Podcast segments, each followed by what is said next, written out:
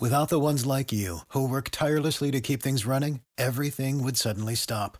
Hospitals, factories, schools, and power plants, they all depend on you. No matter the weather, emergency, or time of day, you're the ones who get it done. At Grainger, we're here for you with professional grade industrial supplies. Count on real time product availability and fast delivery. Call clickgrainger.com or just stop by. Grainger for the ones who get it done.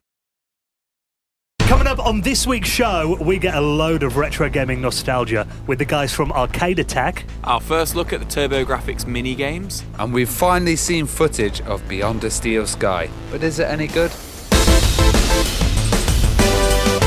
This week's show is brought to you by The Economist, the smart guide to the forces changing your world. And Beer 52, the world's most popular craft beer discovery club. Hello and welcome to the Retro Hour podcast, episode number 188, your weekly dose of retro gaming and technology news with me, Dan Wood. Me, Ravi Abbott. And me, Joe Fox. And welcome along to this week's show. Great to have you joining us again. You know, actually, I was thinking the other day, in one of my kind of down moments, when I was just, you know, gaze away and think about what's going on in the world. What a wonderful medium podcasting really is. You think about podcasting, I mean, we started on YouTube originally before we started doing a podcast, didn't we? Yeah. And I love YouTube, and obviously it's you know the go-to place for a lot of people for retro gaming. But you can take podcasting with you anywhere. And the great thing about podcasting is I find that it will never change because you you can put anything you want on that RSS feed. Yeah. You know, there's there's no kind of censorship over podcasting. It, it is really true free media. No one owns it. Yeah, Yeah. that's a good point. And you know, if you're somewhere where you've maybe got really bad internet, you can still get a podcast on your phone. Doesn't take up much bandwidth. If you're driving, you can't watch YouTube when you're in your car. Well, I mean, you could technically, but not advisable. A podcast you can take anywhere with you. And we get pictures of. I mean, thinking of the places people listen to Retro Hour. We've had a couple of pictures of people in front of the Sydney Opera House sending us Oh pictures. yeah, but also uh, a thing that people don't know about us is we're also podcast addicts ourselves. Yeah. so we're always listening to every kind of retro gaming podcast out there, and there's tons of them that are really fantastic. Now, this week, we're going to be doing our first crossover episode. So, we're going to join forces with another very popular British retro gaming podcast. Now, these are a group of guys who do a show called Arcade Attack. Going to be joined by Adrian Dill and Rob. These guys have been doing their podcast longer than us, actually, I think. Um, and they've had some incredible guests on too. So, if you like our show, you've got to check them out. And I actually binge listened to a load of their episodes when we were over in Norway at Retro Spill Messen. Because we had a bit of time when, you know, we, you were doing stuff, I was doing stuff in the day, and we didn't get, there was no Uber there, so we had to walk everywhere. And so I was walking for like, you know, probably about five, six hours a day in Yeah, Norway. yeah. So in my ears, I was listening to a load of their episodes back to back and found them really interesting. And we all, you know, we're all similar age kind of guys on the show, and we all kind of share this collective memory of this incredible age of video games. So it's going to be great to kind of get some of their stories too. So we're going to be joined by, first time we've done this, hooking up with another podcast. The lads from Arcade Attack are going to be joining us on the Retro Hour in around 15 minutes from now. Now, before we get to that, we've got some incredible stories that we're going to talk about, including this is really interesting. It seems there may be a bit of a retro gaming gold rush on at the moment with people who you wouldn't expect to be into retro gaming coming into it. So we'll talk more about that in a minute. Now, before we do, let's give a huge thank you to a big supporter of the Retro Hour podcast. And these are our very good friends at The Economist. Now, The Economist helps you get prepared for what is happening in the world around you. And they sift through all that noise that's out there. I mean, you know, we look at it right now, how much false information and stuff that you read about on social media that's just not true. It's more important than ever that you get the real facts about things that are important. And The Economist has been around for 170 years, and they cover so much in there as well the economy, finance, world politics, business. Technology is obviously more important in the world now than it's ever been. And they cover video games too. Now, every week we have a little look through The Economist and we find, you know, a lot of stuff in there we find interesting. But you pick something out that you've been reading about this week that you thought was really good. Yeah, because we like to talk about kind of hacking culture and, you know, subverting things. Uh, as you guys have probably all seen on the news with the Hong Kong protests, there's a, a, a kind of massive way of hiding yourself at the moment. So there's a lot of facial recognition that's been taken out in the world and it's actually spreading around the world pretty quickly. Now, you may have noticed those laser pens that everybody's got in the Chinese protests and they're trying to put them into the cameras to confuse them and subvert them? Well, there's a few methods that have actually been developed that they're talking about in this article, and they're pretty interesting. There's one called CV Dazzle, and that's basically camouflage uh, from face detection, but using hair makeup to create these kind of strange patterns. So what you can do is you can print out one of these hair patterns and then cut it out, gel your hair into that position, and it, A QR code, yeah, and it, and they also know um, which camera systems it defeats. So a lot of people are using the Israeli camera systems at the moment. Those are the ones used in Britain, and this defeats them. But also, there's an artist who's created a thing called Hyperface. Now, Hyperface is a camouflage pattern. I've actually got a T-shirt. I've seen you wearing it. at that. home. Yeah, and it convinces Never leave the house without it, Ravi. yeah, it convinces all the cameras that you're about 100 people. So they're now developing clothing that's going to have this in. So as this scary facial recognition comes in, also an alternative does. It's a nightmare to tag Ravi on Facebook, though. Uh, all your friends listening comes up. But I mean, this is the kind of stuff that's happening in the world around us and the kind of things you can read about in The Economist. And we'd like to give you your own free copy of The Economist. Now, if you live in the UK, you've got to do this right now. Get your phone and text the word retro and send that to 78070. We want to give you your own free print copy of The Economist through your door so you can check it out for yourself. Now, all you have to do is text retro and send it to 78070 to get your own free copy of The Economist, the smart guide to the forces changing your world. Now, recently we've been hyped about all these, you know, mini consoles. Some of them more than others, but I think the one we were talking a couple of weeks ago with um, Happy Console Gamer, who's our guest, who was a big fan of the uh, TurboGrafx, not a system that we really got much of over here in the UK. And we were all saying that we were actually quite keen to get our hands on the TurboGrafx Mini because it's going to be a library of games that we are probably not too familiar with. But now we finally know what's going to be on there. Yeah, yet another Gamescom announcement. This one is, and uh, this is the TurboGrafx 16 Mini, and they've kind of talked about quite a few titles that are coming. So there's going to be 50 titles coming out for this machine, Right. but also the price, which is going to be around a hundred pounds. Not Uh, bad. Yeah, there- there's a few people that were saying that this is too expensive, but I think maybe it's going to hit that bracket of you have to think the people that are going to buy this PC engine and they're going to be the real hardcore gamers and kind of maybe they want that high end quality experience with it. That's if if it does come out in a nice quality and it doesn't feel tacky and plastic. You make a good point there because I think something like the the PlayStation, for example, because that was such a mainstream platform, you can get them at a car boot sale for like fifteen quid. But the TurboGrafx is it feels something a lot more premium. Yeah, I mean, I'm just looking at it, and I wasn't. I'm not too clued up about the uh, TurboGrafx. All I knew it was the TurboGrafx Mini in America, the PC Engine uh, in uh, in Japan. Yeah. Now I've been doing my research on this. It's actually going to be called the PC Engine CoreGrafx Mini in the UK. Okay. So, uh, which is quite interesting. I don't even know. I'm, I'm, I'm hoping somebody messaged me about this, and I need to do my research. But I'm assuming that's what it was called when it kind of came out. Yeah, we've had a few messages because we talked about it last week. Like, did it ever actually come out in the UK? Yeah, and I'm not too sure. Yeah, some people said it didn't actually. It was only on grey import, or it was a limited okay. quantity. So, So- I've yeah. never seen them. So Yeah, so- we've got the CoreGrafx mini coming to uh, the UK, France, Italy, and it will also be available in Japan. But yeah, I am concerned. It's coming out at hundred pounds, the same as the PlayStation Mini, PlayStation Classic. What's the build quality going to be looking like? What's the system going to be looking like? But I'm hoping they've really, really hoping they've learned from the Sony's mistakes, and you know it is good, and people are curious about it because I'm curious about it because solely because I don't know a lot about it. Well, I'm looking through the games list that they've announced. Now, we have got the full lineup here as well. Um, 26 for the PC Engine, um, 24 for the TurboGrafx 16, and you know these are exclusives to each one. In total, 50 games Yeah. announced here. So some of them actually I do know. Um, we, we've got stuff on there like R-Type, for example, Space Harrier. Splatterhouse. Um, also, Parasol Stars, which I don't know if you guys remember that game. Oh, love that game. Yeah. Yeah, Parasol Stars was wicked. Was that It the follow up to Bubble Bobble, Rainbow Islands? Yeah, yeah, it was uh, connected to the Rainbow Islands world, wasn't it, as well? Yeah. Yeah, and and Bonk's Revenge. Yeah, and Bomberman 93. I mean, there is Bomberman actually. 94. yeah, I mean, there is actually quite a bit on here that I do recognise that were obviously cross platform games that came out on other machines as well. But even them, I'm interested to play them to see what they're like on this, you know, superior hardware to what I had at home at the time. I think what might be a bit of a system seller for some, it's a system seller for me, is uh, Dracula X is coming to it, which is actually Castlevania Five, and I think this is the original version of it because of, there was like a dumbed down, butchered version for for the Super Nintendo. So if this is the correct, the right version, which I think it is, I think that could be a bit of a system seller for some people as well because it is for me because I Yeah. love Castlevania. So And I think it's just again, like we were saying last week, it's a system I've got absolutely no experience Yeah. about, and I wanna. I'm, I'm curious. I want to try it out, and I think for hundred quid, it's it's not bad value with all the games included. Because the only other way is either emulate it, and I'm not a big fan of emulation, Mm. especially systems when you you don't really know what the games Mm-hmm. are meant to play like, because you don't know if it's accurate emulation.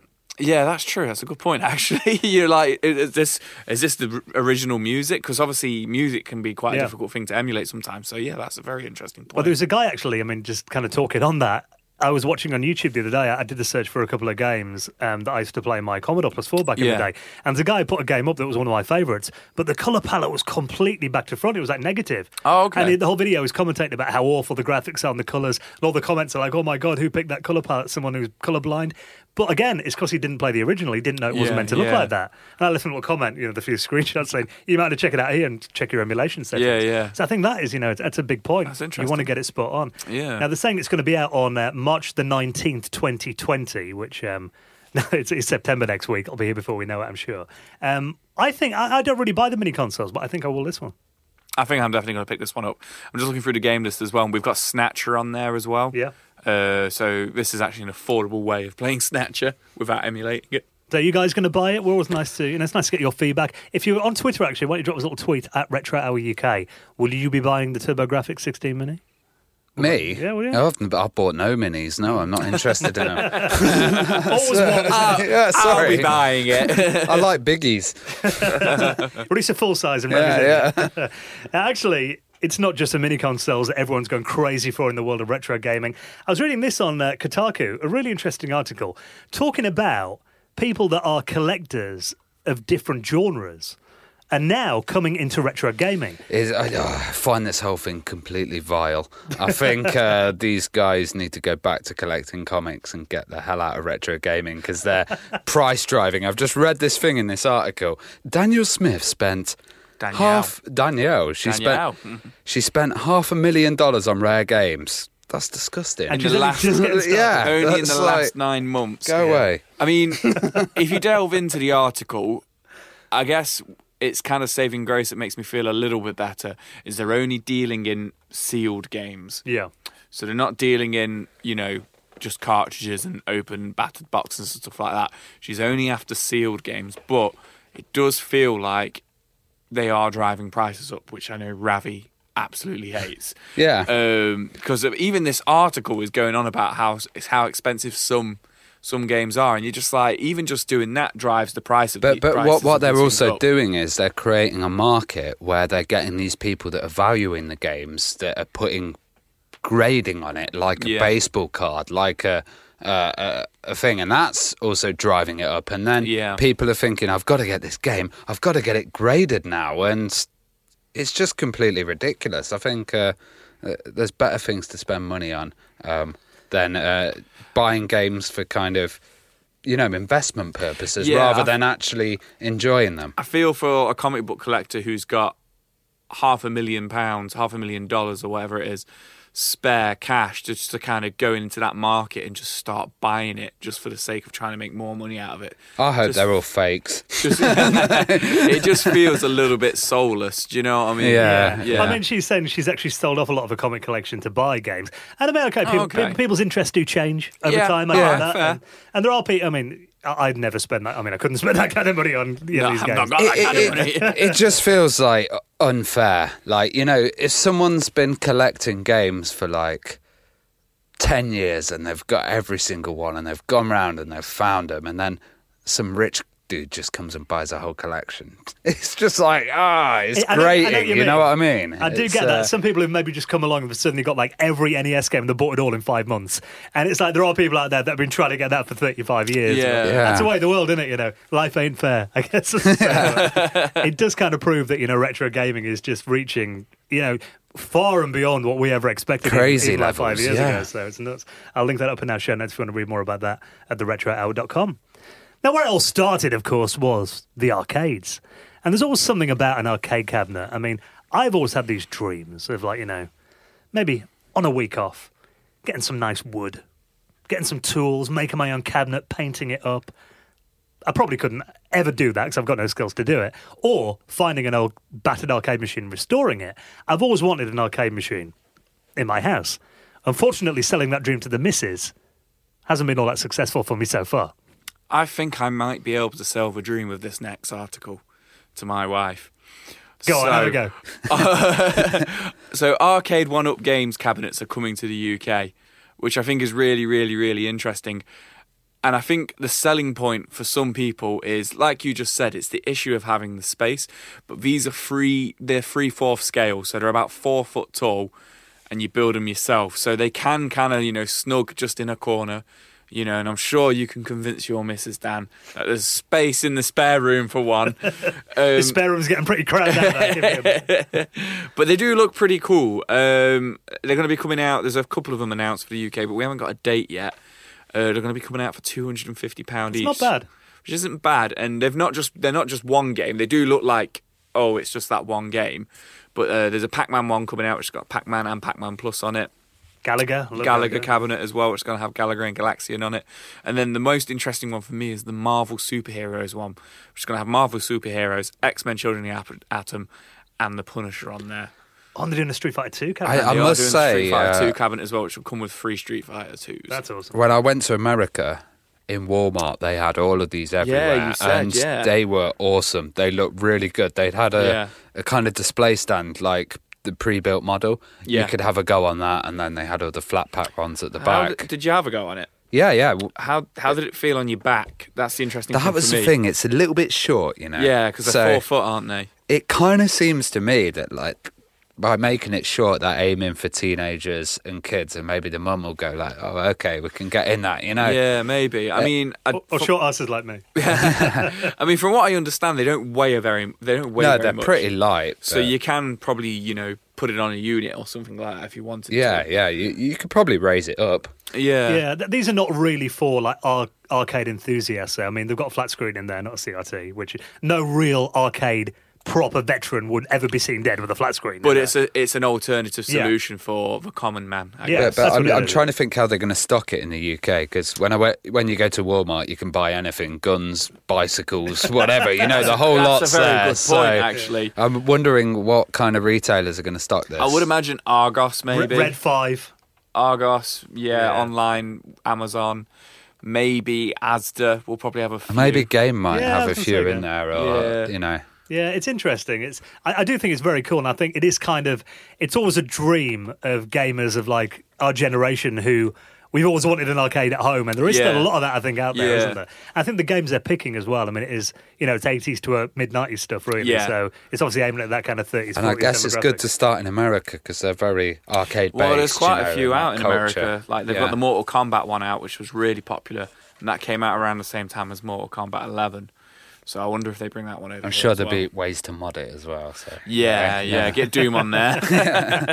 and just playing those games with arcade quality controls. yeah. And that is a big part of it, isn't it? I mean, trying to play it on like your Xbox at home with a controller, it never feels right. No, you. I always end up playing them with the D-pad.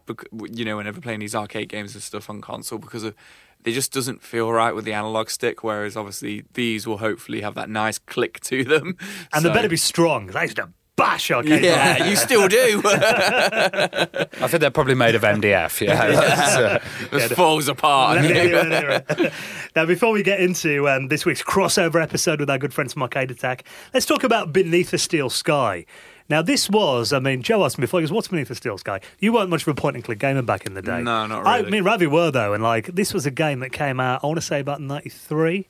Yeah. And it was um, set in a kind of futuristic Blade Runner esque kind of world. cyberpunky world. Yeah, and it was um, it was a great point and click adventure game, and I actually played it through again. Maybe not last summer, a year before the talkie version I played through. It was And made by Revolution, wasn't it? Yeah. It was, yeah, and that, that was a great game. And I remember getting the that as a cover disc on Amiga format originally, and like you know, just what a great atmosphere that game had. And then we heard last year they're going to be doing not a reboot but a sequel all these years later. Yeah, and this is with the original Re- Revolution guys, so uh, Charles Cecil.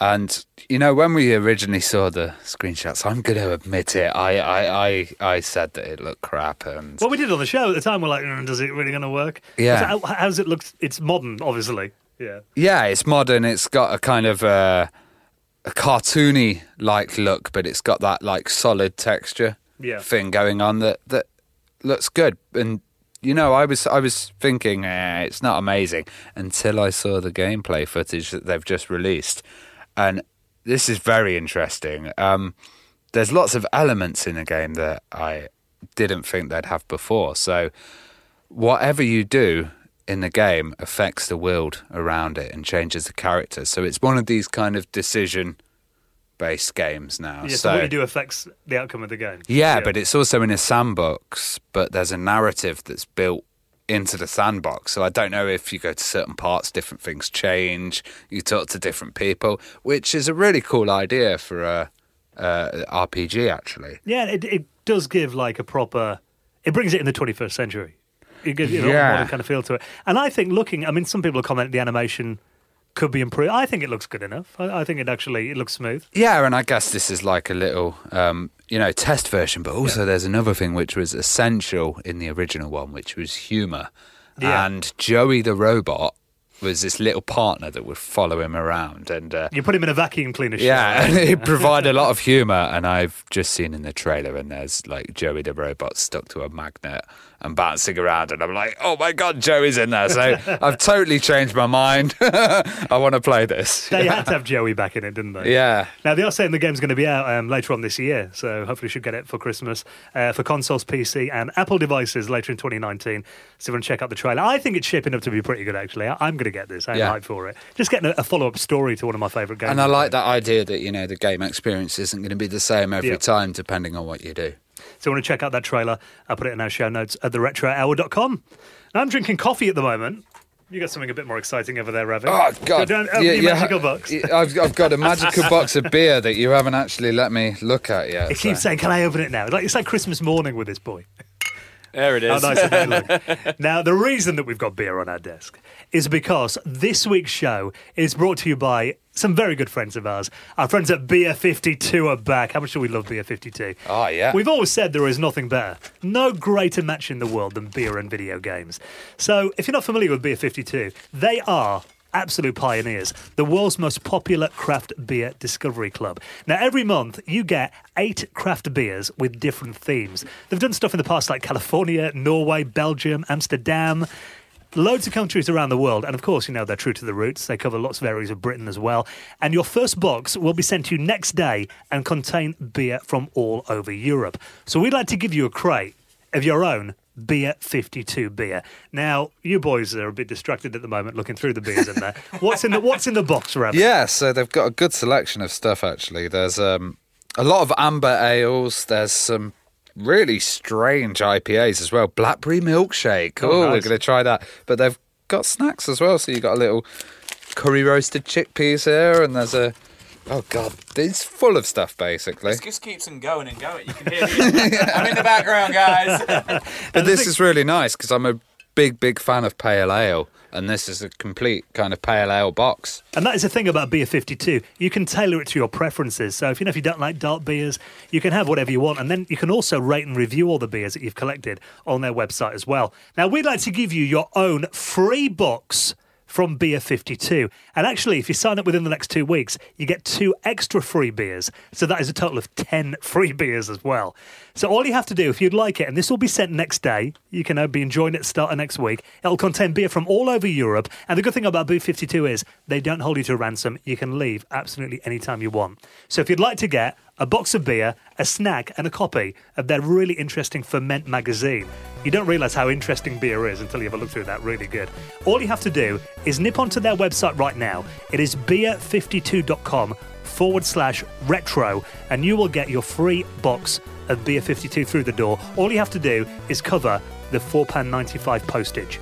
So check that out right now. You'll be really helping out the show, of course, as well, at beer52.com forward slash retro. And do it in the next two weeks and get an extra two unmissable beers for free.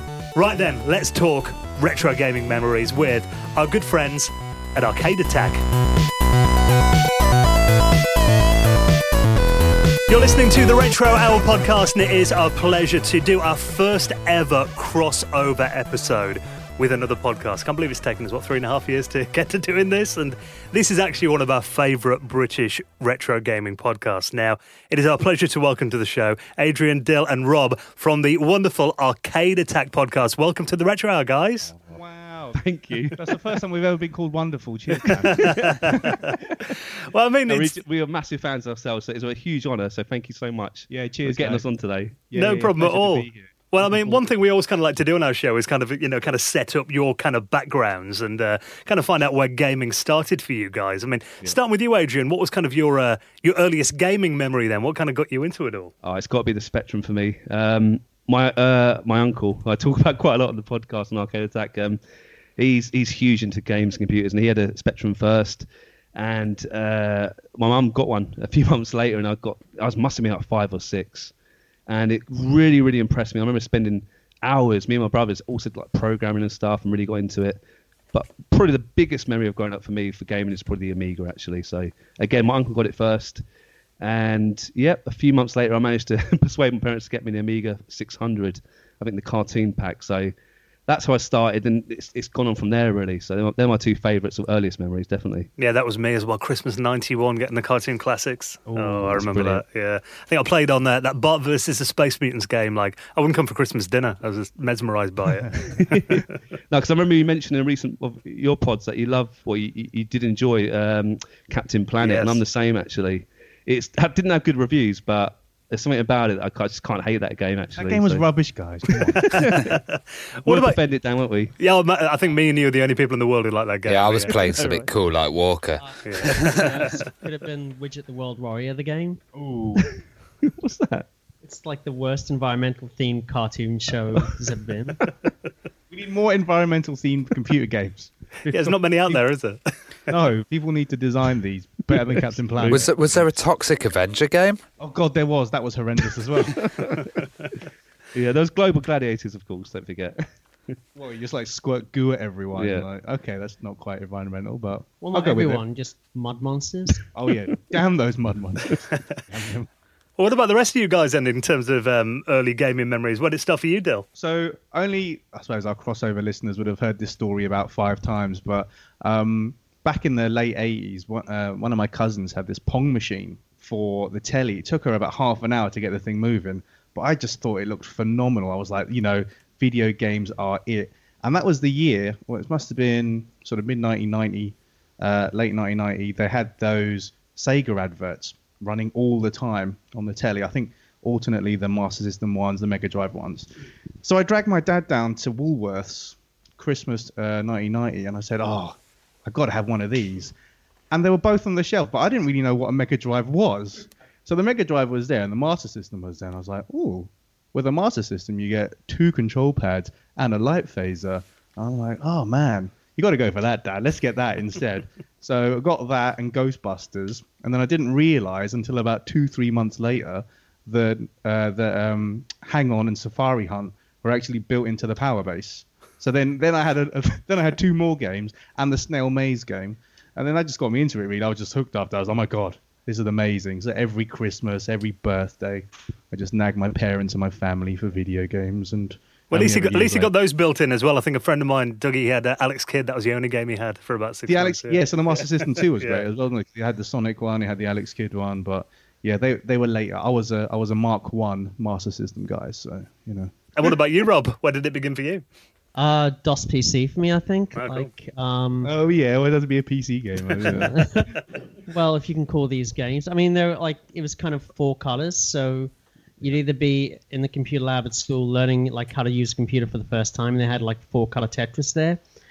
And uh, we kind of got a home computer around the same time, so we actually, I think the first game I remember playing on that was like a text-based game, like a text-based kind of horror game. Oh, I love those. I love those so bad. It's a bit like uh, choose your own adventure book in the sense that almost everything you did would kill you.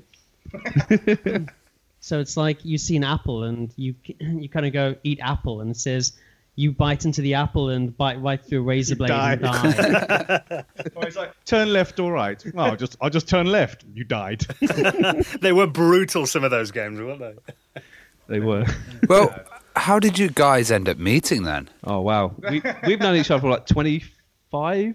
Uh, we all went to school with each other, Yeah. which is really funny because we all, you know, I've known Rob came a few, a couple of years later. Um, Yeah, we're high known- school together, yeah. I've known Adrian since about eleven or twelve. Um, we were in the same sort of tech classes and stuff, and Yeah. German classes, and Yeah, and uh, Keith, the fourth Arcade Attack member, the most mysterious Yeah, Arcade Ke- Attack member. Keith, Keith is like my best friend. So you know, we met at eleven. We're in the same form group and everything, and we've just found later in life that we have this joint uh, hobby or you know passion. Yeah. It's it, it, it's quite surreal, and we, all we do, you know, our episodes are just what you'd get from us down the pub, basically, just Yeah. based around video games. So I think that you know that's that's a lot of our appeal, but. Yeah, it's just you know known these guys a long time. I'll know these guys till I'm about, well, till I'm dead probably. yeah. we have a Zimmer frames playing the playing the old Zimmer- Jaguar, I think. Oh man, Sonic 2 with the Zimmer frames. yeah. Every single episode, you have to bring up the Jaguar. yep. Oh, yeah, we stuck it in Atari Jaguar. It does make me laugh thinking about that though, because in the future, yeah, what will nursing homes be like in like you know 30, 40 years? We'll all be playing local mate. land That would be gaming. yeah. Brilliant. Yeah. You'll have like arcades set up in old in, in old people's homes. Quake, Yeah. Quake tournaments. So basically, it's going to be what you imagined adulthood would be like when you were 10 years old. Yeah, man, just LAN parties and just you know, arcade club will be for OAPs. Yeah. It'll be brilliant. Golden Eye, uh, 24 hours. Of Oh, Craig David on the radio. Craig David. Yeah. 100%. Well, your show is called Arcade Attack. I mean, let, us talk about the the arcades, Emma. 'cause, I mean, back in the day, they were kind of the go-to place when you had enough money, or your mum and dad took you to the seaside. I mean, what were kind of the go-to arcade machines that you guys would always make a beeline for? Well, we we're based in Croydon, so when, when we were growing up, really, we had a place called Sega World. We had we? Sega World. which is um, above a, a quite a famous shop called Allders. I think it was like top floor, wasn't it? I'm talking No, about. it was Devon. Oh, Devon, the one next to it. And oh, I just love. We just love going there, just uh, playing the old Mortal Kombat's and Virtua Racing and stuff. I don't know, man. Like, uh, not for me. Cause I'm kind of. I only moved over to England when I was 11. I was born in South Africa. Yeah. So for me, I think it was one of those kind of things where every kind of corner store would have an arcade machine in there, and you'd kind of like put some money in when you were there, kind of play that. Or uh, like the big bowling alley. My mom like was a bowler, and she'd basically kind of go to the league games and uh, just give me, I guess, the equivalent of maybe five rand, and say like get some change, head to the arcade. It's brilliant. But uh, yeah, go-to games, Street Fighter 2, I think, was the big one. Yeah, Yeah, yeah, yeah. me too, me too. But these two are much better at video games than I was. So when when when I used to go to an arcade, a ten pounds would last me about fifteen minutes, and then I'd have to go home. So so yeah, when when when consoles really kind of took off, that was that was much more exciting for me. But yeah. Oh, actually, now I can think of it. I think we had an episode on this, but the Simpsons arcade game Mm. oh, that was the huge classic. one. How Four was that? player, yeah.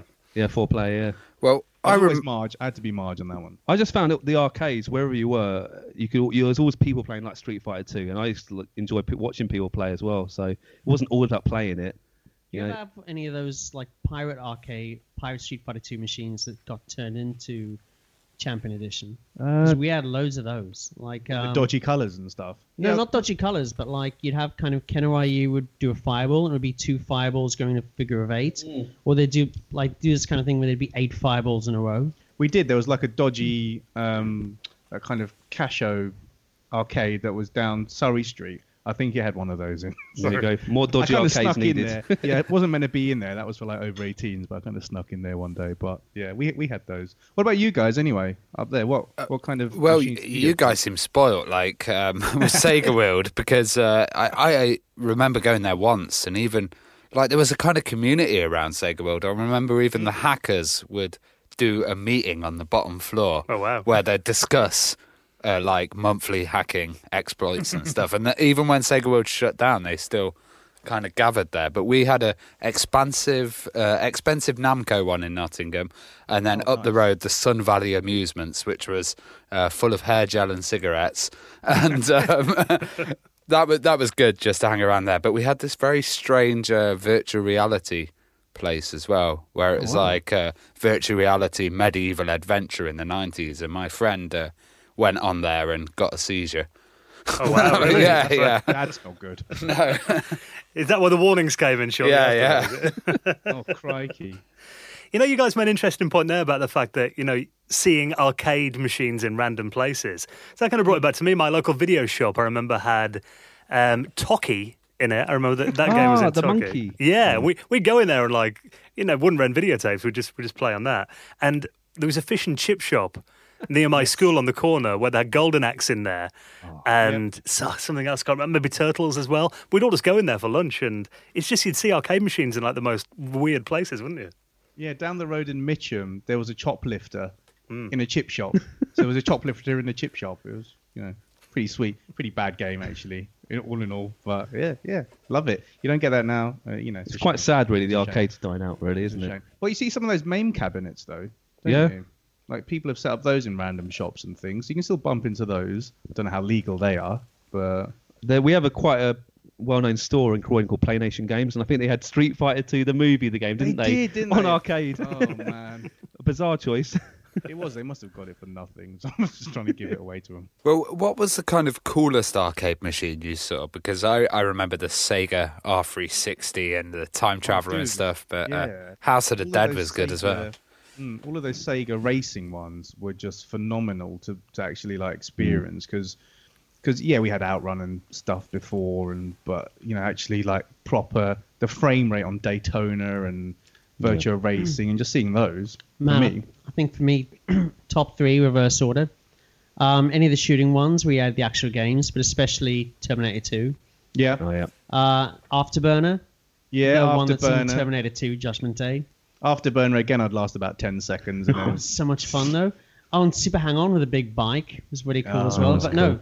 Champ is going to be the what is it? Ridge Ra- like what was it called? It was the version of Ridge Racer where you were an actual full-on car. Yeah, I Yeah, remember If you went into Piccadilly Circus, you'd like, like have this massive screen, but you were in like kind of a full-size sports car. you're in the car they still have those somewhere in the country somewhere up north We, I we had one in my local bowling alley, I remember. There was one in there random. actually, about that. Even- I just wouldn't leave it I'd just stay in the car like It all was day three pounds a pop.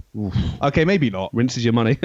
I lo- I used to love. Uh, I think it's Mad Dog McCree as well. Yeah. Oh, uh, yeah. Love that because that was really a massive screen, the proper sort of Western guns. That that really drew me in as well. Actually, I was trying to play that on on the Philips CDI the other week. playing, playing it with that controller, remote control, yeah, I, I couldn't even get past the first yeah. enemy on it, yeah. how did that go Yeah, not very well. but Ravi mentioned something interesting there. Time Traveler. Do you guys remember that game? That was kind of like I remember seeing that, and it was like it was a Sega game with holograms in it. And I remember seeing that, thinking every arcade game is going to be like this in the future. That's a new one. No, Yeah. we could research that for a podcast. Yeah, couldn't look it up. It it was it didn't do very well, but it was kind of it, it was a, a machine that was kind of a top overview machine, and it had these kind of bits of foam around it, and then it, I think it was like a Western kind of game, but the, the characters were coming as holograms.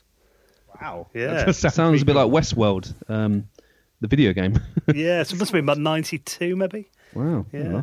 Well, we've talked about the arcades, but um, what kind of systems did you have, and uh, what did you love when you were growing up? Ah, so after well, the Amiga kept me going for a good a good number of years, truthfully, until I think my brother spilled coffee on it and it died, and then we soon replaced it with a PC. But in between that, I got a Mega Drive and um, a Jaguar. Actually, Wait, your parents let you drink coffee when you were kids? it was my older brother, but, he, but he's not that much older. yeah, younger, oh, older.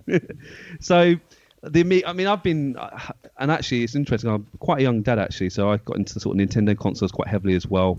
Where I think the other guys they went a bit more sort of hardcore. So I, have got a massive love for the Nintendo, and actually before that, the Zelda games, uh, Ocarina of Time, or N64. I must have spent hours on that. So. I've had a lot of consoles. I think mainly because I've got two other brothers, so we kind of shared consoles and whatnot. And um, luckily for me, my mum kept them all in the loft, and she gave them back to me about three years ago. It coincided really well when Dylan started Arcade Attack, so it's almost like the stars were aligned. And There's lots of lovely coincidences with us, isn't there? no, um, so but but I'd call myself like a PC gamer as well. So um, the other guys, I don't want to put words in their mouth, are very sort of Sega, Sega heavier. Well, I think all four of us had Mega Drives. when we Yeah. were a kid. Yeah, yeah. Um, yeah, I had a Famicom, the Japanese NES, and then kind of moved on to N64. And you're a Master System, though, right, Dill? oh, dude, I was all about the Master System. That thing's, you know, I, I survived a good few years with that. And then, like like Adrian, I got an Amiga, and then the Amiga lasted me about three, four years, I think. And then I got a Mega Drive during that time. Then it went PlayStation. So the late '90s was all about PlayStation and PlayStation 2, and then that's about it. I mean, that you know, those those are my favorite consoles, and only now am I getting around to playing, you know, experiencing the Dreamcast and the Saturn and Yeah. the N64. So yeah, yeah, another reason that Arcade Attack has kept going is because we want to find out more about stuff we never played, and I always have a go at Adrian saying that he's had access to more platforms than than all the rest of us put together, but. But right now, you know, it's a, ti- a good time for us to kind of get to these systems and Yeah. and chat about them. Yeah, I think uh, Keith just got a 3DO, so we're going taking a look oh at yeah, that. yeah. We've The got a 3DO Grail. episode coming up, so that will be quite interesting. I hope. I know that you guys are big Amiga fans. Is that fair, Dan and Ravi? Oh, Oh, yeah, yeah, yeah, yeah. you know, Ravi completely. yeah. I, I kept with it till God 2002, 2003. That's all you use now, isn't it, an Amiga? no. I love the Amiga. I tried dabbling in a bit of uh, music on the Amiga, old Octamed and Soundtracker and all those other ones, and I failed miserably. I mean, it was, it was fun, but you know, you don't want to listen to it. I think I made Adrian a tape once, didn't I, of my Amiga Yeah. songs when we were when we were I was about we were about fifteen or sixteen. Oh dear, with my with my with my uh, dulcet tones in between the. I played it to my, tracks. my girlline at the time, and it was a bit off-putting. were, were you being a DJ on? then, were you? They were doing something else. At what point did you play that? None of your beeswax. this is some good mood music. Soundtrack of Lotus 2 in the background or something. oh yeah. What a great soundtrack. Well, what what games did you kind of used to sink most time to into as kids? Like I used to play Syndicate a lot, and I'd just walk around the city persuading loads of people to join a huge army and then take on the police. Mate, you're gonna love this. We've we've literally just recorded a syndicate Yeah. episode. Oh, awesome. Um, we we were waxing lyrical about Yeah. that the other day because I, I I put a, a fair bit. Of, oh, I almost completed that game. Almost. um, most of my time actually, it's funny because we say about you know retro gaming and platformers and that and that. Most of my time, if you put it all together, has gone into football management games Mm. because they just they just suck they just suck the life out of you in a good way, obviously. But you know, football manager, championship manager, Yeah. um, player manager, cri- premier manager. I think I've had all of them. So th- that's probably the most time. But I like a good RPG. I like my Final Fantasies. Yeah. Um, but platformers are great just to pick up. You always pick up a bit of Sonic. Um, I pick up, you know, beat 'em up, Streets of Rage, Fighter Games, Street Fighter Two. Those are my kind of go-to, go-to stuff. Yeah, I mean, for me, really, um, I never really got into Zelda games before when they came out on the on the NES and the SNES. Really, it was when I got my N64. There's big adverts saying Zelda Ocarina of Time is going to be the best game ever. I begged my mum for it for Christmas. I didn't get it. I begged mum for my birthday a few months, uh, a few weeks later. Still didn't get it. My brother came down on the day and said, "Look, I've got you a birthday present. The most generous gift ever from my brother." Uh, and it was Ocarina of Time. And um, oh man, I did every single side mission, all the heart pieces. I almost, I think I almost got kicked off college. The amount of time I put into it. I skipped a few days. I shouldn't really be saying that. I think, but so uh, definitely after that Zelda, I was hooked, and I, I think I've played every single Zelda game since actually. So they're the games. That's the franchise that resonates with me the most. Probably before that, the Monkey Islands. Um, absolutely adore point and click adventures. They'll be my favourites. Um, and like Dylan said, I put stupid amounts of time into like Championship Manager, which is you don't really get much out of it looking back. But there you go. You talk about ruining college, though. I think that the game that ruined college for me was Half Life. I think you let me Half Life, and then that was it. I just didn't see the outside world for, for weeks. You literally it. half the scores of your grades. It was such an like atmospheric game, Half Life, though, wasn't it? I was. Um, I hadn't, I hadn't seen anything like that. I'd only just got a hmm. PC, and like Adrian just lent, lent me all of these PC games, and I thought, okay, well, there's SimCity in there. Yeah, that's cool. Okay, I had the Sega. Yeah. You had like Sega Rally and you know, the PC ver- uh, ver- conversions of that. But Half Life was just. It just sucks you in. You know, it just completely sucks you in. That game, I love it. Yeah, I think um, it kind of depends what point you're in life, like what kind of how you kind of play those games. I remember like uh, I think when I was 11, 12, when I got a new game, I would just obsessively play it until I finished oh it. god, yeah. And like I think we were talking before about Earthworm Jim. You were saying Oh god. you found it pretty, pretty hard. I was like, I nailed that in a week. I just did not stop playing. That's it. I until it so puts me got off it. Earthworm But- Jim. Yeah. But the game I've probably spent the most uh, like time on overall, Mario Kart 64, because you Yeah. kind of you go there and you like put it on Mhm. and you just listen to music for about two or three hours while you played, and if you kind of do that consecutively on and on and on, that kind of racks up, which is great now because Uh, we've got like an ar- arcade game bar down the road from where I live, and they actually have four-player Mario Kart 64 on like a big screen. That's the four quarters, isn't it? It's four four- quarters in Peckham. Peckham, yeah. So we're, we're occasionally down there. So if any listeners are are frequenters of said bar, you probably bump into us at some point. Well, I think you're an occasional one. Like Me and the I'm- occasional. I mean, well, uh, for me, it's pretty much the the bar that's open past closing time. There you go. so, yeah, I, I'm in there frequently. Go back to Mario Kart 64 though, Rob. Is it better than Diddy Kong Racing? Oh dear. We've, We've, we've had a me and Rob actually almost came to fisticuffs uh, about these two games, which is the better one. Um, I think one of one of our listeners tweeted said, "Oh, I like Adrian, I like Rob. It's a shame they don't like each other much." I'm like, we have known each other for like 25 years. You can be brutally honest with each other after all that time, can't you? oh, exactly. No, no, no hold, no. We, We can be brutally honest with each other. I think that's another reason that, that, that this is going on so long is that Yeah. we can just kind of we know everything about each other, which is yeah. which is strange and good at the same time. But yeah, we can just take the mick out of each other. You know, kind of talking about then, that you know, the, the amount of time that used to sink into games, mm. that kind of made me quite nostalgic. You know, thinking when school summer holidays started, and you thought, oh, you thought, I've got nothing to do now for six weeks, but sit down and play video games all summer long. It was you do kind of miss having that time to dedicate to them, don't you? I don't know. I think I prefer drinking. well, you can combine the two these days. Well, do, you know, do you know what, Dan? I, I feel a bit bad because I'm actually a teacher, so I get I've Oh, got the no summer way. holidays off. You can actually do that. yeah, I've got kids and whatnot, so it's not quite as much free time, truthfully. But yeah, I've got a few spare days now, truthfully. And I'm a full time dad in a minute, so I can kind of do the same. Oh, it's just me then, yeah. But no, you're right. I think again, a lot of the nostalgia, and a lot of people, you know, why people really like retro gaming is they they remember those days where they were, mm, well, self, Yeah. they self self locked away playing video games or holidays, and I used to love that. You know, it was again football management games basically, uh, but yeah, it was a great time, and it's it's a shame that that now we're all working. Eventually, when I go back to work, I'll be a, a working person again. But yeah. How about you, Dan and Ravi? What games have you put the most time into? For me, it was point and clicks as well. I think you mentioned Mon- Monkey Island there. I think Monkey Island one and two. I remember my brother and I would like we'd sit up, you know, like when mum and dad would go to bed, and we'd wake up, and we'd turn the computer on, try and keep it all quiet, and we'd play till like two or three in the morning, and then try not to look too knackered next morning. And then Beneath a Steel Sky, I remember sinking so much time into that game. Uh, Mate, colonization for me. That was a real, real big strategy game. Uh, after Civ, colonization, and then Unreal Tournament when that came out. I absolutely Oh, yeah. caned that game. It's crazy, isn't it? I mean, uh, you you think was that a waste of hours in your life? But it wasn't really, was it? Let's be honest. yeah, because I could rocket jump afterwards. yeah, it's true. You still can to this day, right? um, where did you guys kind of stand on the uh, playground wars? So obviously you all had Segas. Were there a big group of Nintendo guys at your school that you'd uh, Yeah. start arguments with? Not, not that I can remember. I don't know if I knew anyone who really had a SNES. Like there was one kid on our street, and you know, you'd kind of go, you'd play with him because he had a SNES. but, but um, no, apart from that, I think like I don't know if there's a clique or anything, but obviously. I don't think I knew anyone who didn't have a Mega Drive, like in the kind of 16-bit thing. You know, I knew people who had Amigas, but like Yeah. I didn't know anyone who had SNES and not Mega Drive. Well, I might offend a few people now, but when I was growing up, I got Mega Drive a bit later, but it was, it was all about Amiga for me.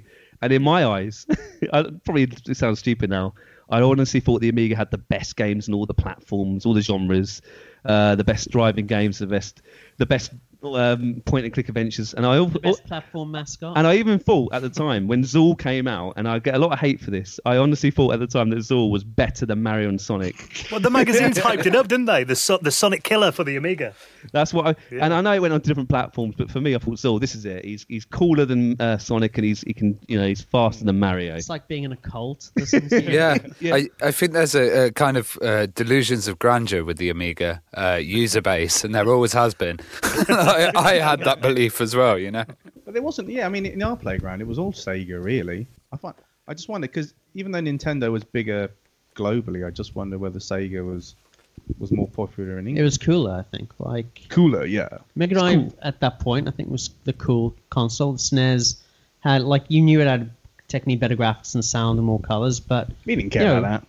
But you know, we've kind of talked about like this. Uh, you know, the Mega Drive was the console that was on the like the inside on the inlay for like the Beastie Boys albums. It was the console It was in swingers, like when they were playing stuff. It was the cool one, like the jet black and at Sonic SNES was like kind of it felt a bit kiddie. Um, Had Street Fighter Two and Starwing, but that was the thing. Like every so often, they'd bring out this killer game, and you'd think, "Oh, I really wish I could play that." yeah, I mean, it was. I mean, for me, it was Zelda: Link to the Past. Uh, Link to the Past. Actually, that's the game I really wanted to play. Um, but Ocarina of Time was the first time I played the proper Zelda game. So there you go. I know you guys have had Tom Kalinske on your show. You know, we, we had him on a couple of years ago too, and I think they did such a good job with the Mega Drive. Of the mm. marketing was just spot on, wasn't it? And the timing and everything. I think you know because reading console wars and then you have you know having the honor of speaking to Tom, it was just you know the the decisions they made.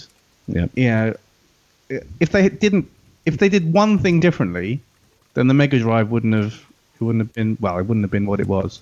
And Sonic, you know, the input they had to Sonic, I don't I don't know how he would have turned out, but thankfully he turned out blue. and uh, you know, fit for fit for family purposes. N- not, not with a human girlfriend. Yeah. yeah. So yeah, no, it was it was a real honor having um you know having, having a chance to, to speak to him. But yeah, the Sega and the console was it's just a real shame that Sega isn't around in a console in a console making you know Yeah. atmosphere anymore. But I think like that's part. It's kind of what's interesting about looking back. Like, I mean, we can't talk about nostalgia and what we used to be into. But I think a large part of looking at these games in retrospect is kind of seeing what else was around there, not just like kind of the other games it was competing against, the other systems, but what else was happening culturally. Like, I, I know like we're coming up to Mortal Monday, so we're going to be doing a Mortal Kombat show. But mm-hmm. like, Yep. you kind of look at all those like characters, everything was based on. It's all kind of links back to old films, and Yeah. you know, I think it's interesting to kind of see what else is going on in terms of like society and politics. If you want to go that far, or just kind of like what the people who are actually making the games and playing the games were watching on TV and movies, what they're listening to music. Like it all fits together. Yeah, yeah. Now, I watched a great YouTube video the other day. It was all the uh, the samples in Golden Axe where they've come from, and it was like you know which movies and stuff. And it's really Yeah. weird seeing them in a movie. They really did rip off a lot of stuff, didn't they? Video game developers back in them days, but I'm sure that I think Commando's been used in a few games, isn't the, the oh yeah, Oh, Operation Wolf. I think so. Yeah. Operation Wolf. um, yeah, Golden. Yeah, it's brilliant actually. Oh, well, which magazines did you guys read back in the day? 'Cause, you know, in that pre-internet era, that was where we, we got all our information and demo discs and everything. Yeah, like uh, when I think was heavily into kind of like gaming and like especially Sega stuff, used to uh, I think buy two or three a month. But for me, I think we're gonna have to do like an extra episode of this at some point. But for me, kind of Mean Machine, Sega, and Games Master were like the top, and I think Nintendo Magazine System was really good as well. Like I used to read that occasionally, even though didn't really have like um, an actual Nintendo machine. But it was funny because the lower down you went in quality, the better free gifts you you get on the front of like the magazine. easy, easy. yeah, easy. Rob always has a go at me because I was an avid Sega Power reader, and which he thinks is kind of bottom of the pile. But for, It's not bottom of the pile. It's It's just near you. Near, near it's the near bottom of the pile. goal.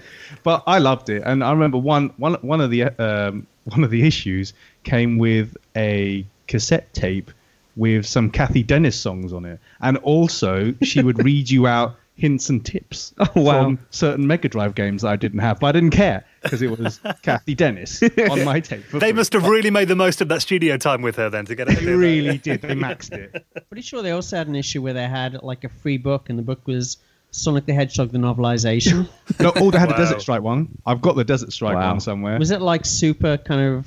I don't want to say right. It was super like pro American propaganda. It that was- limited skirmish in the Middle East. Well, I I like the Amiga magazines personally because I Oh, was. yeah, had those as we well. got the, the I think it was Amiga Power, wasn't it? Amiga Yeah. Power, CU Amiga. Because Yeah. they all had the. Well, I felt quite smug really because you couldn't get a free cartridge on a Mega Drive or a Sega one, so I got the free the free demos. Sometimes full games actually. I think towards the end of the Amiga life, they, they gave out some free games in the front of the magazine. So Yeah, that, there was a lot of PD stuff, wasn't there? Yeah, definitely. Public domain stuff in there. was Um, the Mick Powell magazine that Kieron Gillen was on? They don't- Comic don't book look at me. writer. don't know. Amiga I Power was was the like, body uh, blows first and stuff like that. Loved it. it was the kind of controversial one uh, where they'd often do like really hardcore reviews. Yeah, yeah, yeah. What about you guys? What what magazines did you kind of read back in the day? Yeah, I was Amiga format. I'd buy every month. That's Um, it, yeah. CU Amiga as well. I buy uh, CVG sometimes too. Um, Ace, I remember getting a few issues of that. Yeah, my uncle used to give me loads of PC Gamer, CVG, Games Master. They were often about two or three months out of date, but I didn't care. Yeah. I, I got them for free, and I just love looking at them. And it's it's. It's, I love the idea of checking out the games in the future, and I, it's when I first saw the glimpse of Alien vs Predator on the on the Jaguar, it sort of blew my mind. My little mind back then I was like, I need this console in my life. Well, um, I, I was into CVG when they started introducing the nice looking ladies on it. That's what got my interest. Um, but I was wondering which gaming TV shows would you guys watch? Games World for me every all the time. That's it because I didn't have Sky, so I I missed. I'm, I'm only watching Games World on YouTube now. But I mean, yeah, I went to like a filming of Games World. nice. Actually, went was in the audience, but um, Nice. It's weird because you go to like a filming of any TV show, and the room they film it in is tiny. Yeah, well, you know, But um, yeah, it was cool. Got to see Bob Mills and um, kind of all the kids playing the games and stuff. And I used to love they had that kind of that eh, like comedy comedy night because it was on five days a week on Yep. Sky, and they used to have like a kind of comedy day on Tuesday with um a pre-famed David Walliams in. Yeah, oh yeah. yeah. yeah, he was in it. Was the going back to the studio size though? Was it bigger or smaller than the Brain Teaser studio? well, nothing is smaller than the Brain Teaser studio, but it Yeah, was. the- uh, these two have been on a. Channel Five quiz show, which no one's ever heard of. I was going to say, what's Mug. brain teaser? Yeah, I've never heard of Yeah, they talk about it every day. Only like mums from like the early 2000s will even know what it is. We don't like to talk about it, but the We both failed. but the weird Are, are these on YouTube then, are they? Can, can we see these anywhere? I don't. Is Brain Teaser on YouTube? I don't think anyone bothered putting them out. it's weird because we both beat everyone else in the show and then bottled it on the final round. And then like I, it was probably different for you, but I kind of this this is I I can't remember what time of year I was on, but I kind of went back to university and like about a month or two later, someone came up to the, me in the bar and said, "Were you on Brain Teaser?" yeah, I've had I had that actually back because uh, all everyone from university have been watching it as well. But yeah, because we both got to the last bit, and they, they use these little tricks. I don't know if you guys know, but when you're when you're um sort of against the clock in a in a in a quiz show, they definitely ramp up the volume like as as that kind of as it beeps down, and it puts you off like you would not believe. I was like, it just froze me. I only had like 18 seconds to guess this thing. And I just couldn't do it. And I was like, oh Get man the tension building. The tension, mate. And I was, Yeah. and I just, had, I was like stomping around Oxford afterwards, like, like the Hulk. Like it wasn't. They're just bitter, Dan uh, and Ravi. They're just bitter people in front of us. yeah, yeah, yeah. But yeah, games, games. Going back to bleh, um, video game shows, Yeah. Games Master Yeah. was was the one. I mean, that just blew my mind. It blew my little tiny little mind. but you know, just seeing Dominik Diamond and. You know all those guys. in Dexter there. Fletcher? Dexter, uh, yeah, He's Dexter all right. Fletcher. Yeah, he's all right. Hi, Dex. Um, yeah, th- those that and Bad Influence. Those two. I I did don't like like Bad that. Influence. I did like it, yeah. Yeah, I have to say your your Andy Crane episode, Ge- Jenny was really really interesting. It was um, it's when I really got into your show actually properly. I thought that was an excellent interview, by the way.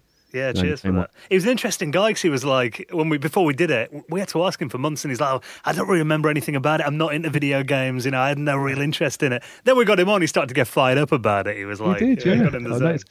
Um, I love bits though. I don't know if you guys remember that. It was Oh yeah, yeah. It was a bit, bit bit cheeky, a little bit risque, possibly a little bit late at night. But I think we're all that kind of lad culture, you know, half a few drinks from the pub, uh, bits was brilliant. I thought it probably wouldn't work so well in today's TV, truthfully, but I, there's something about it that really caught my eye. You're making it sound like the nuts of TV shows. it was a bit better than that. But there you go. I loved uh, Thumb Candy, which was like an Ian yes. Lee documentary. He did that. I thought that was amazing. That was brilliant. I mean, I spoke to Ian Lee about that, and he said that's one of the shows he regrets doing. I'm like, don't don't say that, Ian. no, Yeah, didn't you have Matthew best. Smith on that? Wasn't that like Matthew Smith? yeah, Smith's Matthew first? Smith. They had the uh, founders of Atari. They had um, oh, it's just a real exploration of all the all the amazing stuff. Marky Smith was on a video game show. Yeah, Matthew. Yeah, I think he was because he's he's only just resurfaced, isn't he? Yeah. So he's yeah. dead. What? Who are we talking about? I'm talking about. Mar- Are you not talking about Mark E. Smith? No, No, Matthew Smith. Oh, okay. Oh, well, Jet Set that's- Willy, dude. Man, man. That's less But- surprising. Ian did have to go around his house and kind of do it in his bedroom, which was really cool. Yeah, because it was That is like cool. he'd sit there and he'd be uh, saying, "Oh, my Spectrum would crash when my mum turns the kettle on, so I have to program at night." that is just so him, isn't it? Like that is brilliant. What's your favourite shows then, guys, out of, out of that lot? Or? Yeah, I think. Yeah, for me, I mean, I, I did used to love Bad Influence, and I know everyone's Games Master was technically the better show, and it was it was more grown up. But I think there's something about that, you know, the time of day it was on, just getting back from school, just before you had your dinner, and then. I think the fact that they also covered computers I found quite good as well because it Yeah. wasn't wasn't just about games because I kind of liked it when they did you know showing off like new 3D hardware or you had the Z was his name Z the guy that was in um, in America Yeah. you'd find out what was happening over there that always seemed like a million miles away seeing reports from America No, it was a good show. It was a great show. Yeah, that little that little data blast thing at the end. That was great. A few hints and tips at the end of that. record, press record. Oh my god, just record. my video's flickering too much I can't read it Yeah, exactly.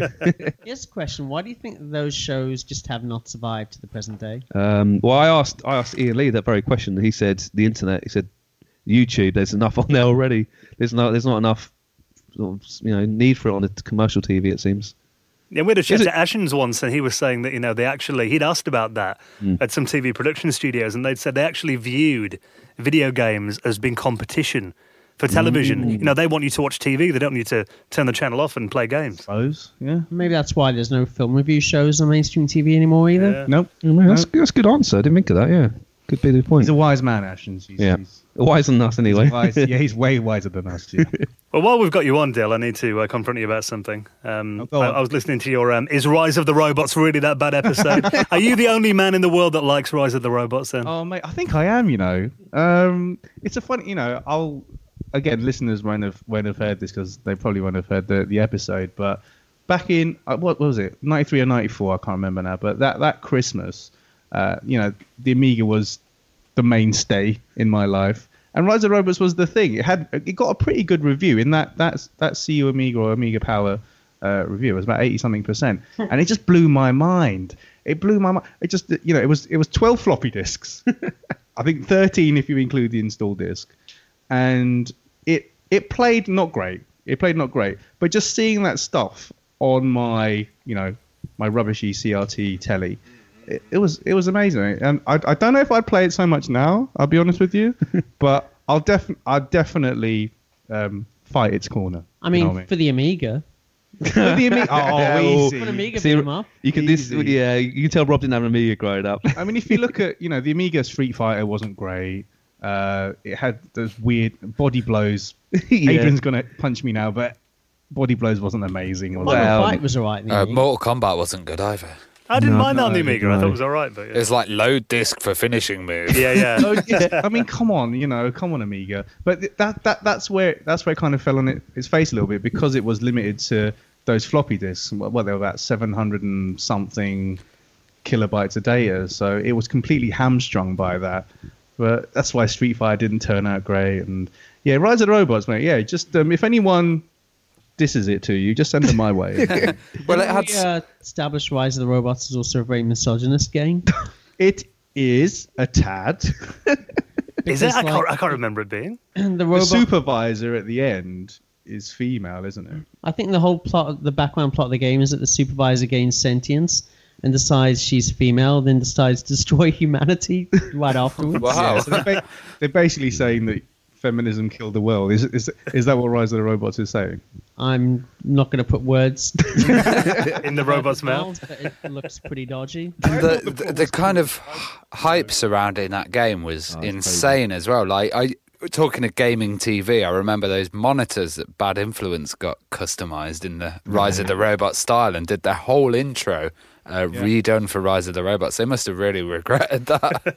They did after they started playing it and realized that one of you had to be cyborg and you couldn't jump over the other guy. Yeah. You know, these are you know, this is where it all kind of fell on its face a little bit. But what I find really surprising about that is when you kind of say like, "Oh, I looked amazing." It's like because I remember what seeing footage of that and just thinking, "This does not look like a good game at all."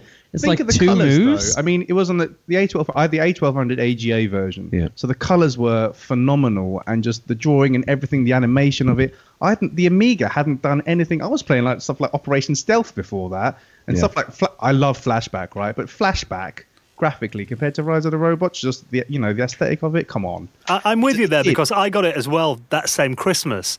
Um, I had the Amiga 600 version, and I do remember the intro, I think the intro was probably like 10 of the 13 discs that it came on, probably.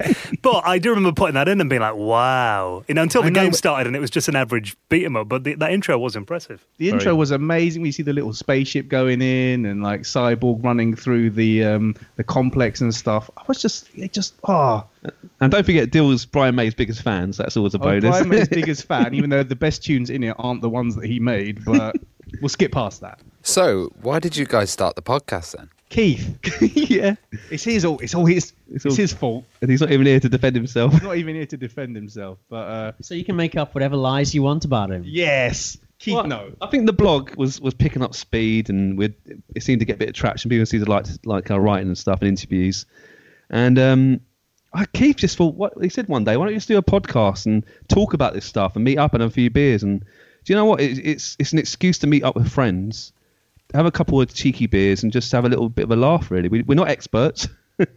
I think we use Wikipedia a bit too much, don't we? We do use Wikipedia an awful lot, but um, but we just yeah. Keith will admit that prior to that, we didn't see him anywhere near as regularly. Yeah. we? Like we used to meet up. You know, we've been friends for so long. We used to be maybe all together, maybe every two, three months or something. But now it's like every month, regardless of what we're doing, we'll meet up and do this. So it's it's good for that, and we've just grown into it. I don't, you know, we're not we're not natural speakers. We just like chatting about gaming and Yeah, us because it, hanging out. it used to be the three of you, and then I think it started when I was I live in Australia, Mm. and I kind of listened to a couple of episodes and just thought, man, I should horn in on this. Rob was like, "Let me in," and we were like, "Oh, Rob, we have to change the intro now." But yeah, okay. yeah. Just like Scooby and Scrappy Doo all over again. It was yeah, scrappy. Well, that's So, what I yeah, kind of love about doing this one is the fact that you know I see Joe and Dan every single week, and it's a it's a good reason to actually Yeah. get together. But I was wondering, uh, what are your favourite episodes? Oh, that's a good question. Um, oh, I tell you what, talking to Tommy uh, Tallarico, um, not an episode with the other guys, truthfully. sorry, sorry, Dylan, Rob. Ones that don't Um, include us. Yeah. But Tommy Tallarico is great, and if you, I don't know if you guys have spoken to him, but he's well worth getting on the show. He's Oh yeah, great we're, we're, we're trying, but I I think he's in television busy at the moment. All right, but he was awesome, so open, and just some of these stories are absolutely incredible. So I love that episode. Also, I, I always talk about the Jaguar. So if there's any excuse to talk about Jaguar games, uh, it annoys a certain people in this room a little bit. But that's what you know. I like, I like my Jaguar episodes a little bit as well. Um, for me, I think Sword Quest, like just a game I'd literally never heard of before. Then Adrian kind of told the entire story of Sword Quest, this obscure Atari like game from the early '80s, and just an amazing story. I think in kind of however which way you look at it. Never heard it before, and just the way it unfolded. Ah, it's, I loved actually just being in the room for that. my favorite one was the the um, the one I presented on Dino Crisis because it was the first one where I really started enjoying uh, podcasting, and the guys hadn't heard of Dino Crisis three, so it was quite you know it was quite fun breaking it to them that it was essentially dinosaurs in space, and we had a good you Yeah. know we had a good laugh with that one. I think that was my that's probably my favorite one. Like dinosaurs. I probably said that at the time. Dinosaurs, yeah. Well, you know, we like we like uh, we like recycling our we, jokes. We're mainly positive. We don't like to have a go at games often. We have a few in the past, but we also often Unless talk. it's Bubsy. If Unless it's it's something Bubsy. then want to we, get it. we often like to do podcasts where we're quite positive and uh, resonates with our childhood, uh, childhood and what we did. And I always tell silly stories about what it, you know, growing up and so forth. And then, my, you know, I, I, it's just an excuse to talk rubbish, really, and everyone, everyone having a good laugh. Yeah, I don't know. I think like there's kind of definitely a dynamic in there. Like you're the storyteller. I think Dylan's more like kind of the socializer. Like you'll kind of bring the kind of pub questions Yeah. to the room. I don't know if that's because they require less prep. But Yes, uh, it is. I'm really lazy when it comes to prep. I'm Like- busted. like uh, Keith is kind of the collector. Like he's, I think for him, it's really kind of he gets to kind of he's an adult now. He gets to do what we all wanted to do at Yeah. that age and Yeah. like buy all these systems and get into that Yeah. kind of stuff. Just don't tell his missus how much he's spending on these consoles. No. Although ah. she might be listening to this. Yeah, and I guess for me, like I used to be heavily into it. Not a mass. Not I'm. I'll be honest. I'm not a massive gamer these days. But for me, I think it's just so interesting to kind of look at where that stuff was. I guess I'm more of the outsider, and so you guys can kind of tell me about this, and maybe I'll bring in a different perspective. yeah. But I think you know that mixture of different opinions is what makes it work. I know, I know you guys, and you, you touched on collecting, and you've done some really interesting shows about different systems and stuff. And I know, Dylan, Rob, you picked up a Jaguar CD and a Mega CD a while back. You were talking about too. Yeah, I mean, is it kind of this? Are you on a bit of a mission to kind of maybe rediscover things that you didn't play first time round? Or Um, Oh, definitely. oh man, the Jag CD, not not cheap. yeah, I've got one. There- I know, I've seen I've seen some pictures of Yeah, yours. you and guys. Yeah, we've seen your. you, one. you, pl- you play music, don't you? Quite often. It's really really excellent, isn't it? Doing that. Yeah, I, Um, stick it on for a picture, then I'm like, I don't know where the laser out and turn it off. Oh, I know. I, I, I, when I turn it on, I'm always a bit scared. It's when, I've had a Jaguar for years. I think I'm, I, you know, I got it just after the lifespan of the Jaguar. I think I got it cheap in a in a games shop, electronics boutique, I think, and I played it quite a lot. But it's only recently, the last two three years, uh, and I thought there's something missing. I need to get the Jag CD. It's it did cost a bit of an arm and a leg. Um, but it just it just seems like I had to get it. I love that thing. there is more scope for getting a Jag CD these days because people are publishing sort of homebrew stuff to the CD. You can get uh, Atari ST um, compilation discs and stuff. I think that work on the Jag CD. So I think it's. I, I think I thought that was a decent decent purchase. But I think the Mega CD might be the greatest thing that I own. I pretty much have every console now uh, in some kind of guise, but the Mega CD, just knowing that it's in my house, just the way, you know, just listening to it load CDs Yeah. and the way it boots up, and uh, it's just everything about it is just What are we actually Well- still missing in terms of like machines? Well, between the lot of us. Probably the CDI that Dan was talking about. yeah, CDI. You're not missing much, just I tell you what, like, I've always been LaserActive? You Oh, haven't got and one of those? CD32, the Amiga CD32. Something I've always. That's another itch I need to scratch. yeah, I, I've got two of them. Ravi's got one. Yeah. Oh, is he? Yeah, Yeah, Rav- I- Ravi's is Where's signed. Crash, Ravi? I, I, I collect uh, games for it, and they're getting amazingly expensive. Yeah. And uh, a lot of the retro stuff is. Do you think kind of it's reaching a peak, guys? I don't know because we we did a sort of a has the has the the bubble burst on that. We don't really know about collecting because people are really taking the Mickey now. Even Yeah. you know even even high street retailers who shall not be named uh, are way overpricing stuff, and people will get sick of it at some point. Oh, I don't know if I can agree with that. Like, as someone who used to what work, with the in- what with the price hikes? Of, yeah, as someone who used to work in a second-hand record store, I think once something kind of attains that collector's kind of cachet, it doesn't go down because you're not going to get any more of them. They're not going to be kind of you're going to get new vintage machines. I think hmm. like once they reach a certain point, they become actual investments, and that people start speculating. And at that point, you have people coming in who maybe aren't buying because they love it; they're buying because they are investments. It's a weird uh, kind of loop at the moment because I can see people listing stuff on eBay at very high prices. One of the items will then sell, and then the retailers will look at it and go, "Oh, we need to put ten pounds on top of that," and it just Yeah.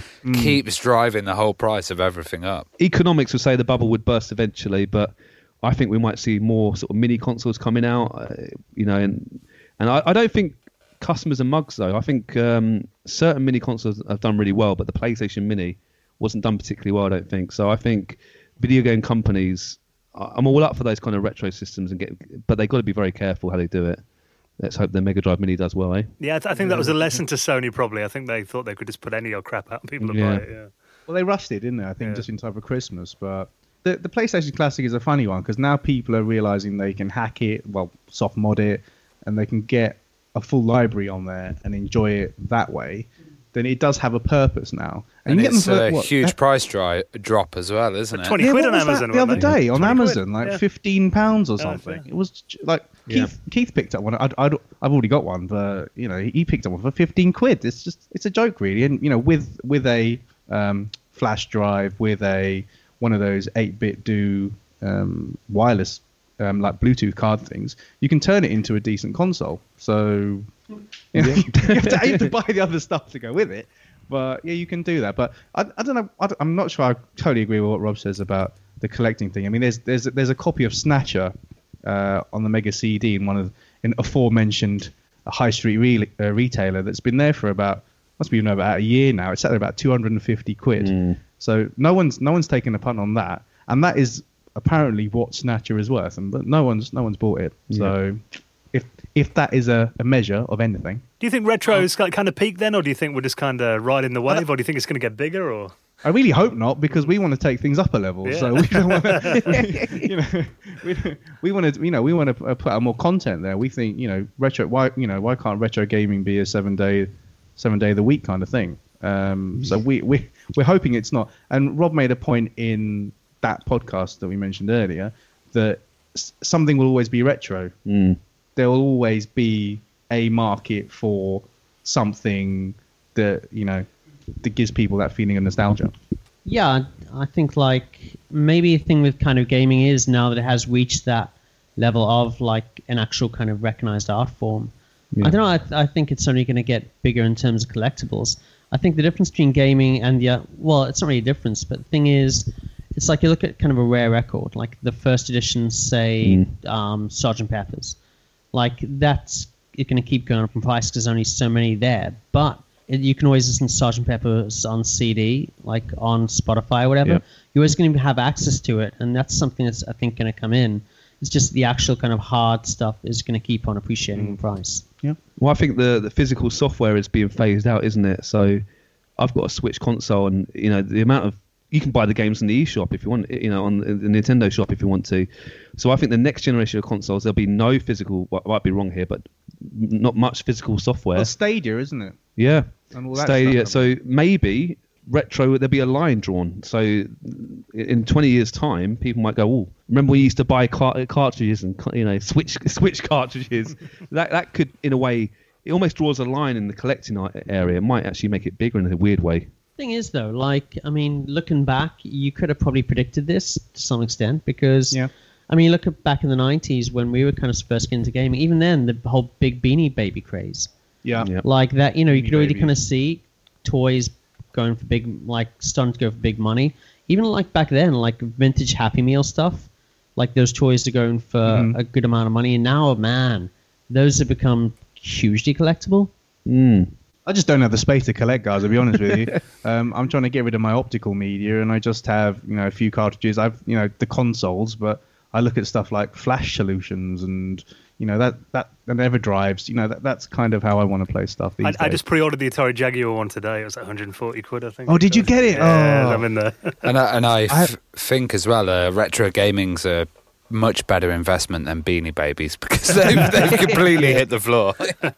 Um, I just love seeing. Dylan says he doesn't really want to collect the games, but when I wake up in the morning, drinking my coffee, I just look over see my Jaguar game collection. It just makes me happy. They'll look look at my Jag CD and just it, the endorphins. It's absolutely incredible. Actually, I don't even have to play the things.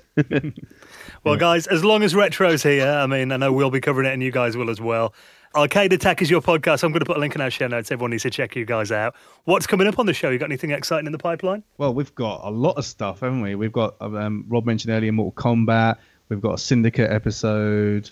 Uh, Uh, we are going to talk about 3DO, I think. 3DO, yeah, we've got that. Uh, Adrian's just had a chat with Stoo Cambridge. Um, so yeah, we've got yeah, no, there's, there's there's lots of nice things coming up. Have I missed anything? Electronic Arts stuff. Oh yeah, um, yeah, because I've just had a little rant at Electronic Arts about things fiscal. Uh, Yep. But we've we, we we sort of flipped that, and we've done a bit of an EA tribute podcast as well, just to just so that they don't completely ignore us at EGX and stuff. So. Yeah, Adrian was like, "We must we must wipe EA off the earth See, and eliminate all traces of its seed." Dan Ravi, you got to understand. I had, I had a few beers in me. I was Easy talking done. about how EA destroyed Westwood Studios and Bullfrog. I was a bit grumpy, and it, it just slipped out. I don't really mean it. Uh, was this pre Command and Conquer announcement of the new one? Oh, I know. I mean, I'm looking forward to that actually. The remakes. I think they could be really good. To be Yeah. fair. Yeah. Well, guys, your show's at arcadeattack.co.uk. People got to check the show out. And we've really enjoyed doing this, our first crossover episode. It's been fun. We should definitely do this again, guys. Oh, 100 percent. well, we're going to have you guys on our show if Oh, you're that'd up great. for it. Ah, Absolutely. that's Some point excellent. down the line. Yeah, brilliant. Uh, No, it's been a great laugh. Thank you so much. Really yeah, no, enjoyed it, Dan. Yeah, no, and thanks Ravi, so thank you. For, yeah, thanks so much for having us. Um, yeah, listeners, it's really up to you if you really want to check us out.